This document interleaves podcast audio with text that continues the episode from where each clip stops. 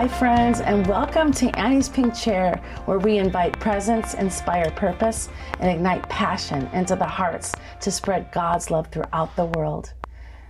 Oh my goodness, everyone, you really need to listen and watch because I have a guest in the studio today that I've known for many years. And some of you remember that I am working in the anti trafficking field.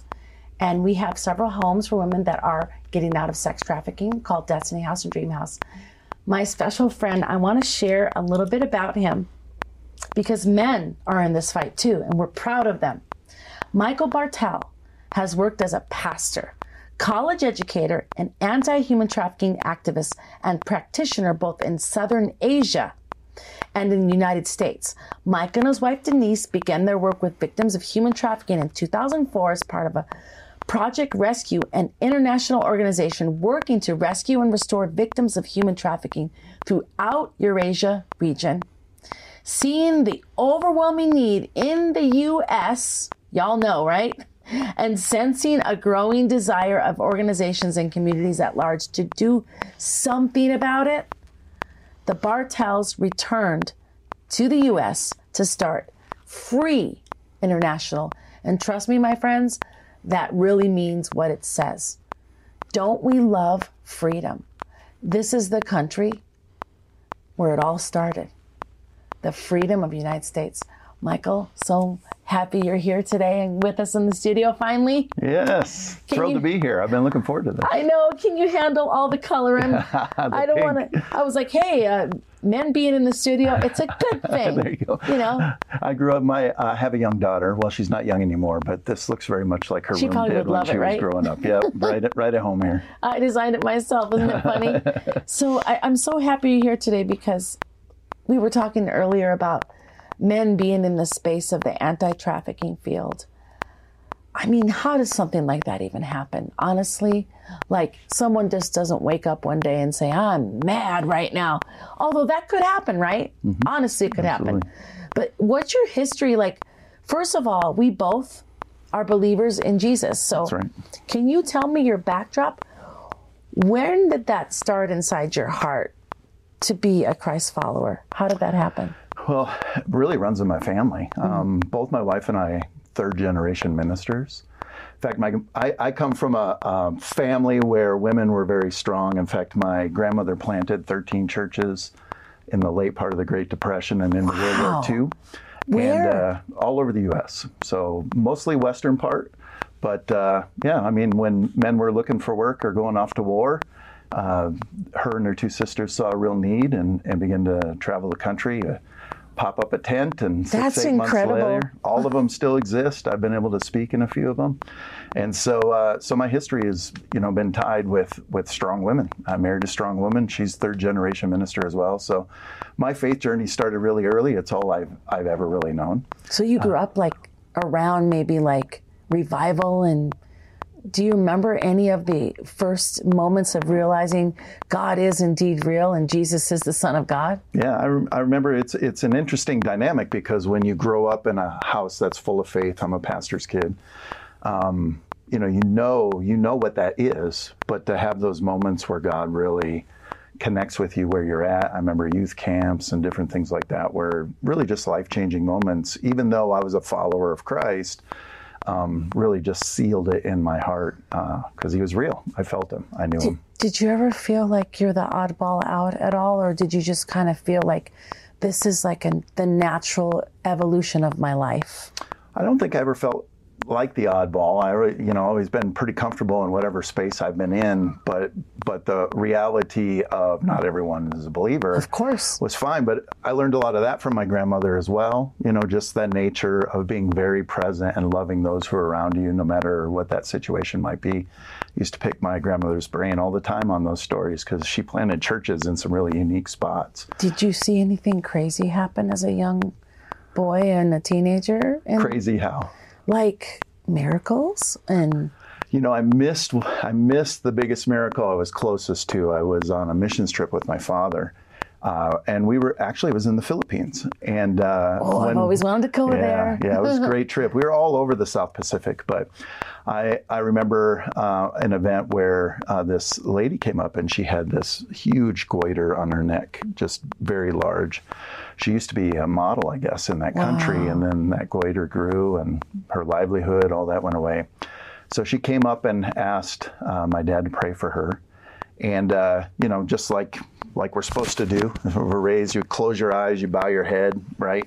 And um, we prayed for, my dad said, I don't even remember what he said, but he prayed for that lady and her goiter. And when we opened her eye, our eyes, that goiter was completely gone. Oh my gosh. Yeah, yeah, it was pretty cool. I wished I would have kept my eyes open for that moment. But yeah, it was uh, an amazing moment for, you know, at that time, I believe I was 16 or 17. And, you know, I already knew I was a follower of Christ and he was real in my life, but, you know, things like that obviously just seal the deal. Now, what part of the Philippines were you guys in?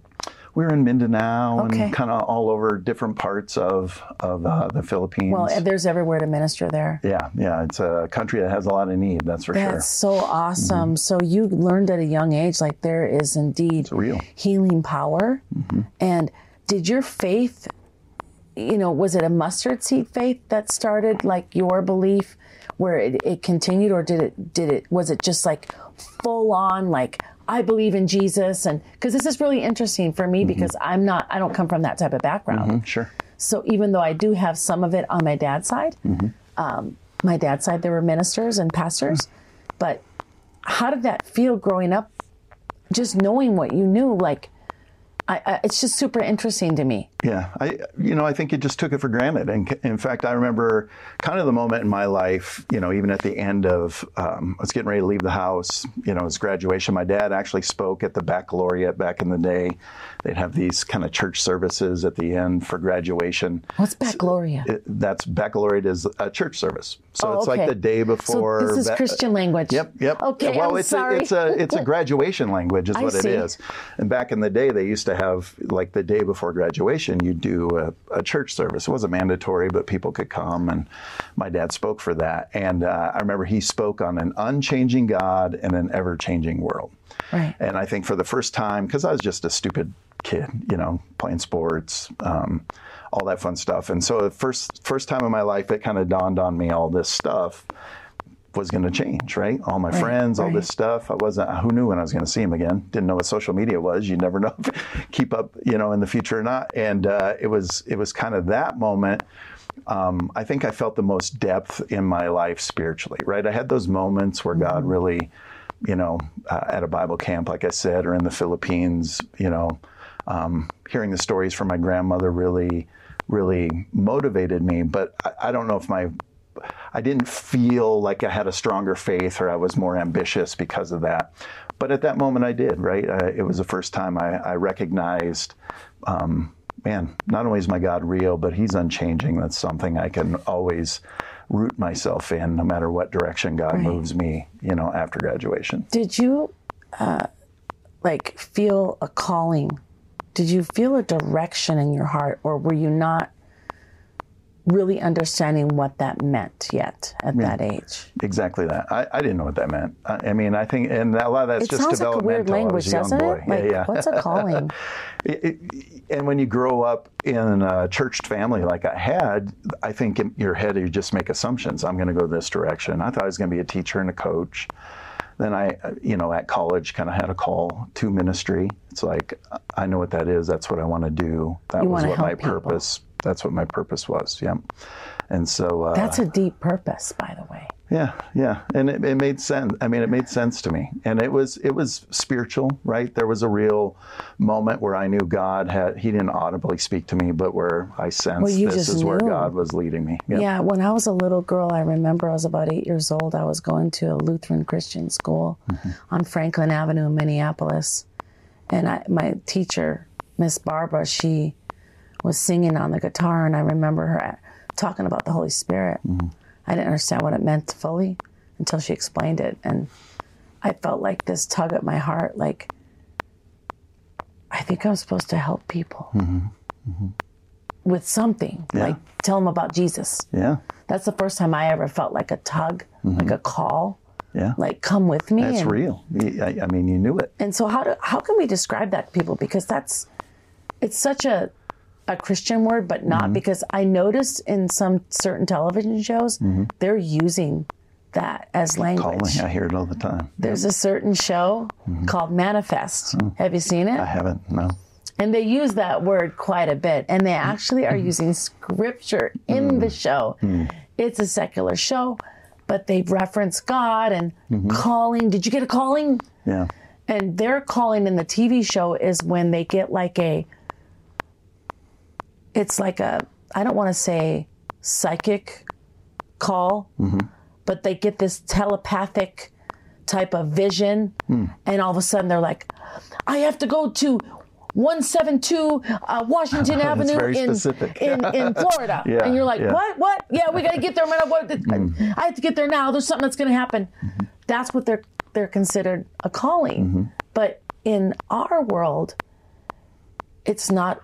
It, it could be that. It's it happened. could be. Yeah, but right? it's more tied to I think purpose, right? Yeah. And I think when when people are good listeners or create time where they're you know everything around them isn't taking their attention we can hear right um, whether that's you know with a walk with god or, or not to to be able to identify what our purpose is because everybody wants to have purpose right and Right. so calling and purpose i think are are pretty closely tied So then, so how did you and your lovely bride meet? we were counselors at a bible camp Oh wow! Yeah, yeah, it was old a were good summer. well, we were actually both out of college, so Oh, um, so we at 22, yeah, 26? 20, I- 22, 23 Mm-hmm. when we met. She's a year younger than me, and uh, yeah, went to be a counselor. Wow, And that's amazing. We, we think we know a lot at 22, don't we? Oh, let me Well- counsel you over here. Sit down. exactly right. Well, and and uh, so I was playing basketball. Um, I saw her; she looked good. I wanted to show off for her. Yeah. And uh, so I went up to dunk the ball, and when I landed, I landed on a dude's foot, and uh, didn't break it, but it took me out of the game, gave me all sorts of time to go sit next to her and get to know her, and our relationship developed after that. Wow. So a year and a half later, we were married. Is it like both of your first love? Or did you Um, I don't have think other? I don't think I was her first love. Um, she was she was my first. I had girlfriends, but Yeah. never anyone I was. you never really felt like drawn, like I'm going to marry this girl. Just wasn't planning my life, Right. you know, around those Uh, relationships. you know, uh, talk about that real shortly. Um, I should say quickly. How does a man know when it's his love? Like, Mm-hmm. that's the woman I'm going to marry. Because I ask my husband, husband this all the time, and he says, I can't explain it. And I'm like, well, tell me how you knew. He's like, I just knew. I can't explain it. I'm with I'm with Oz. Yeah, I mean, I didn't know. What I did know is she was very impressive. I mean, not just beautiful, but a lot of character, a lot of skills. Somebody I'd want to hang out with, no matter what. Yeah. And it, it just was easy for me to see myself having somebody that impressive around me the rest of my life. I didn't think I I didn't think she'd want to hang with me the rest of my life, but I knew she was she was the type of person. I didn't have a type. Like I, it wasn't like I had a type. We see that with my son right now. He's had different girlfriends, Oh, and all of them are so different from the other Oh, ones wow. he's How had. old is your son?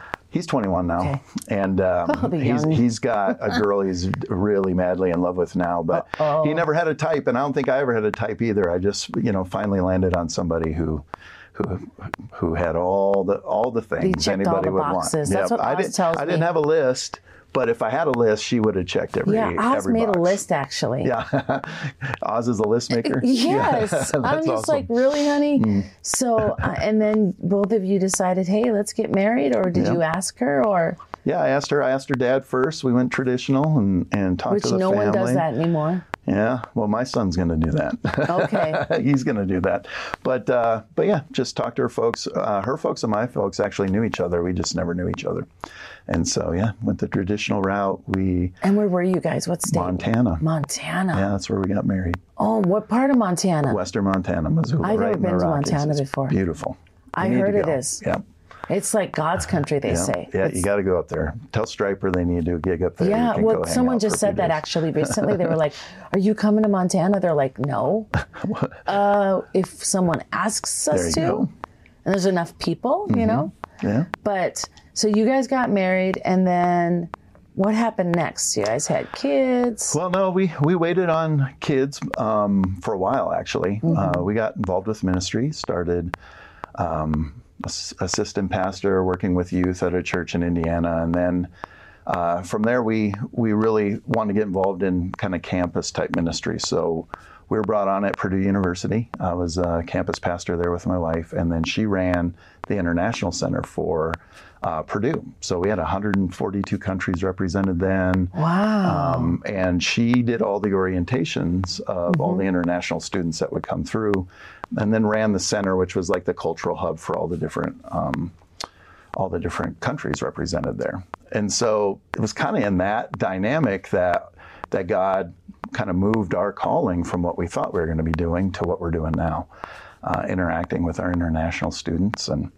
um, that's that's where we started that process. We ended up moving to New York City to pastor, uh, and then from there started doing full time work um, with those who are being exploited through human trafficking. So, what was your first exposure to the understanding of trafficking and what it really meant? Yeah, And as opposed to, knowing about let- it. yeah, another country and what it looks like, and then United States. Mm-hmm. Yeah. Like, because some people are like, well, I don't understand. This is a free country. Yeah. How could trafficking happen in the United States? Yeah. You know, we've Yeah. got a great country here. Yeah, I mean, our our our diving into this was kind of progressive along the journey. Um, you know, we we dug as much when we first learned about trafficking. It was January of '95 with an African student. He was going to go back to his country, and that was one of the things he wanted to be able to do. He he didn't come from any any background. Um, his family wasn't connected in any way. He was just so smart that his country sent him off to college. Oh, wow. So he had uh, nieces and nephews that had been trafficked as, in his country. Nieces Oh as young as eight that had been sold into the brothels.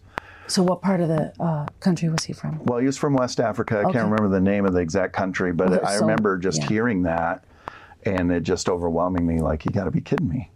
And so we dug as much as we could to find out about what was going on.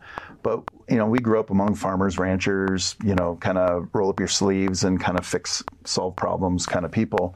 And we just got to a point where we knew we needed to kind of move from knowing about something to actually learning how to do something about it. So that that took us to India, and I mean those stories there are just heartbreaking for sure. Oh, my gosh. Um, but I've every always time, wanted to go to India. yeah, well, it's a beautiful country, beautiful country, um, with beautiful people. Um, but when we come back and tell those stories, people here are like, "We want to do something, right? We want to get involved. What can we do?"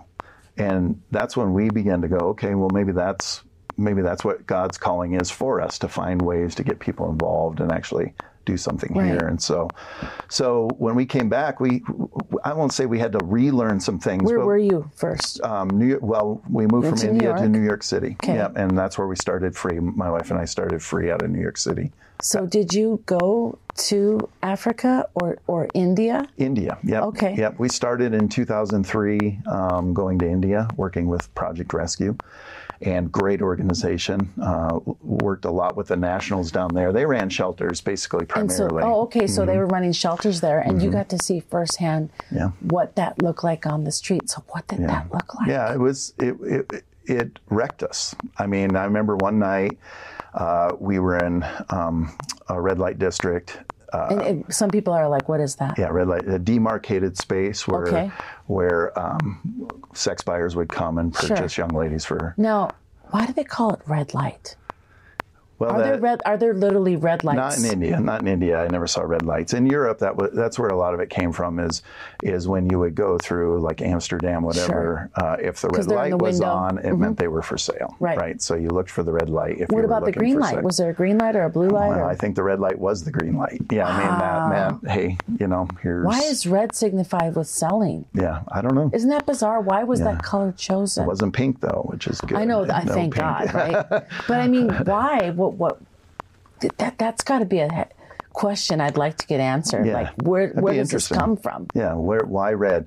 Might be as simple as it, it just wasn't white, and so red was the most available. You know, when people go, I'm not sure. So you went to India and you said you saw Yeah, we what saw was happening. we saw the worst of the worst. I mean, when we would go through the red light district, you'd see um, even preteen girls out there for sale, and it just, you know, and and and the one night in particular that wrecked us, we were going through uh, this red light district. Uh, one of the nationals was driving us through, and my son had just turned three. He's a little tow-headed kid, you know, curly blonde hair. And uh, the girls would look in the car and see our son just bouncing around, and they would light up. Right, Yeah. the eyes would just be like, "Oh, Look, he how was like a little angel. Yeah, yeah.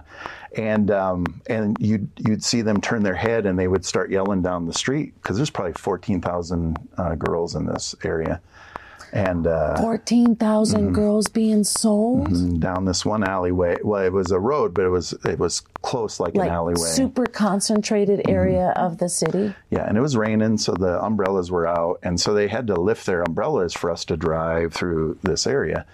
And uh, they'd see my son, and you'd see him light up, and they'd yell down the road, and then they'd turn back, and they'd see me in the back or whatever, and you'd see that light in their eyes just go away, right?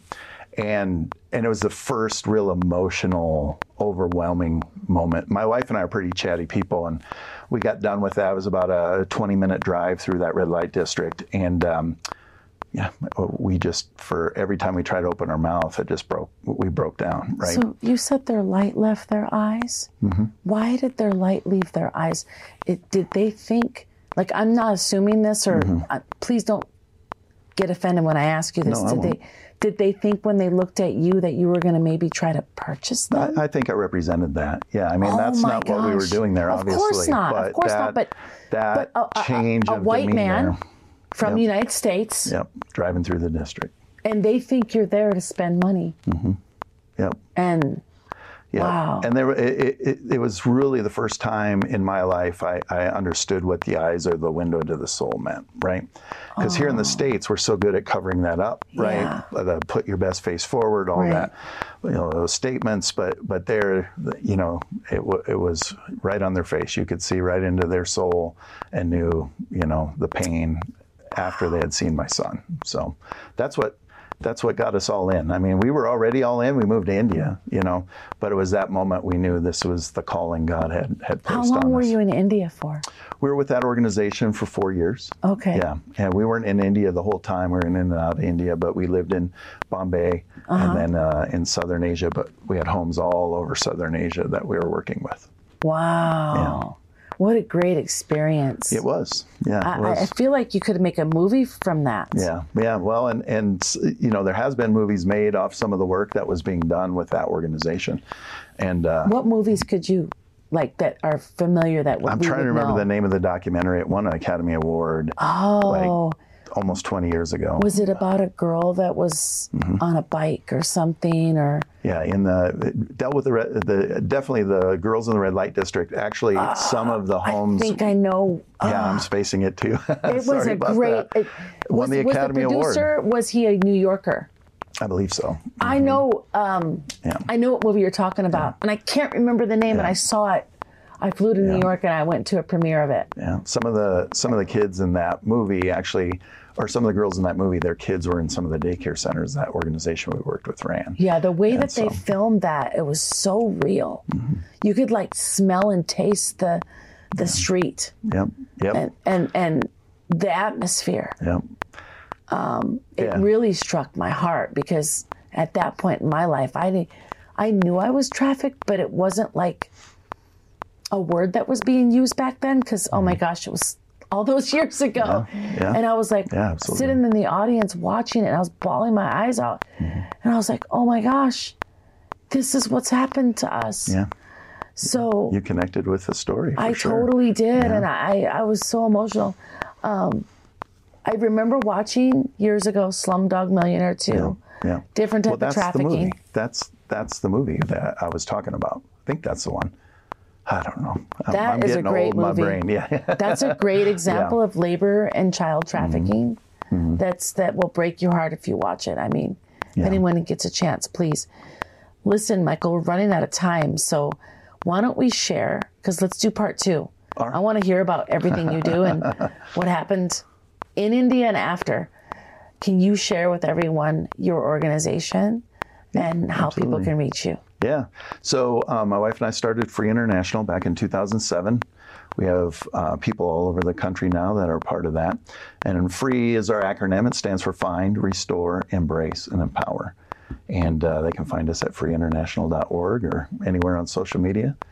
And uh, we're doing work all over the country. So if people want to get involved, it'll be easy for them to jump in. Yeah. Thank you so much for sharing today, Michael. And uh, don't worry because we're going to come back and finish your story. Everyone, thank you so much. You.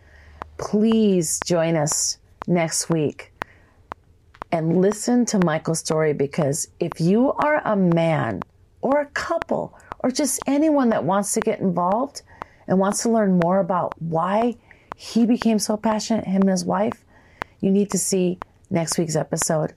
So stay tuned and thank you so much for joining us on Annie's Pink Chair. Bye.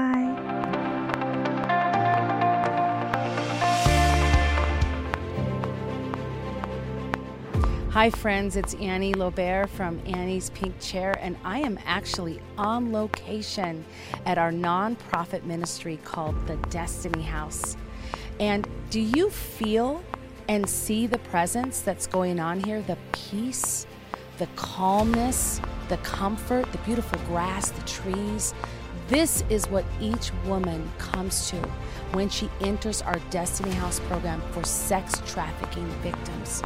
Would you please consider partnering with us monthly or just send us a one time donation? Just go to our website at hookersforjesus.net and click on donate.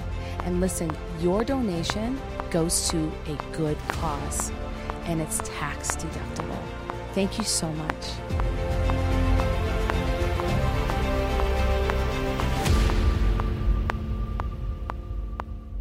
Hi, friends. Let me read you part of my book about my story becoming a trafficking victim in Las Vegas. The Skyway Lounge in downtown Minneapolis was a happening strip joint. Slick businessmen in fancy suits strolled in for lunch and after work.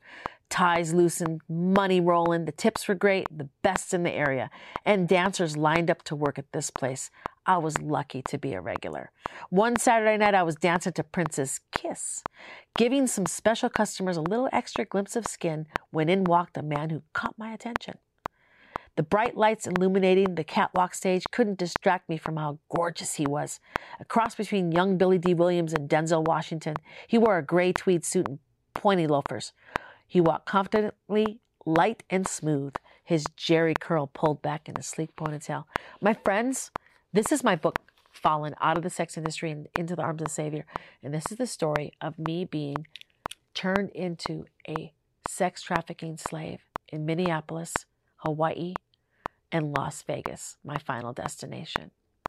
This teaches you about trafficking and how it can happen in your own backyard. You think it can't happen to you? Think it can't happen to your girlfriend or your child, your granddaughter, your niece, even your nephew? It can, my friends. If you're interested in this, this is going to help you learn about this, but it's also going to give you a call to the charge. You can simply go to pinkchair.org Click on the book to purchase it. You can help us help others get out of trafficking. Thank you so much.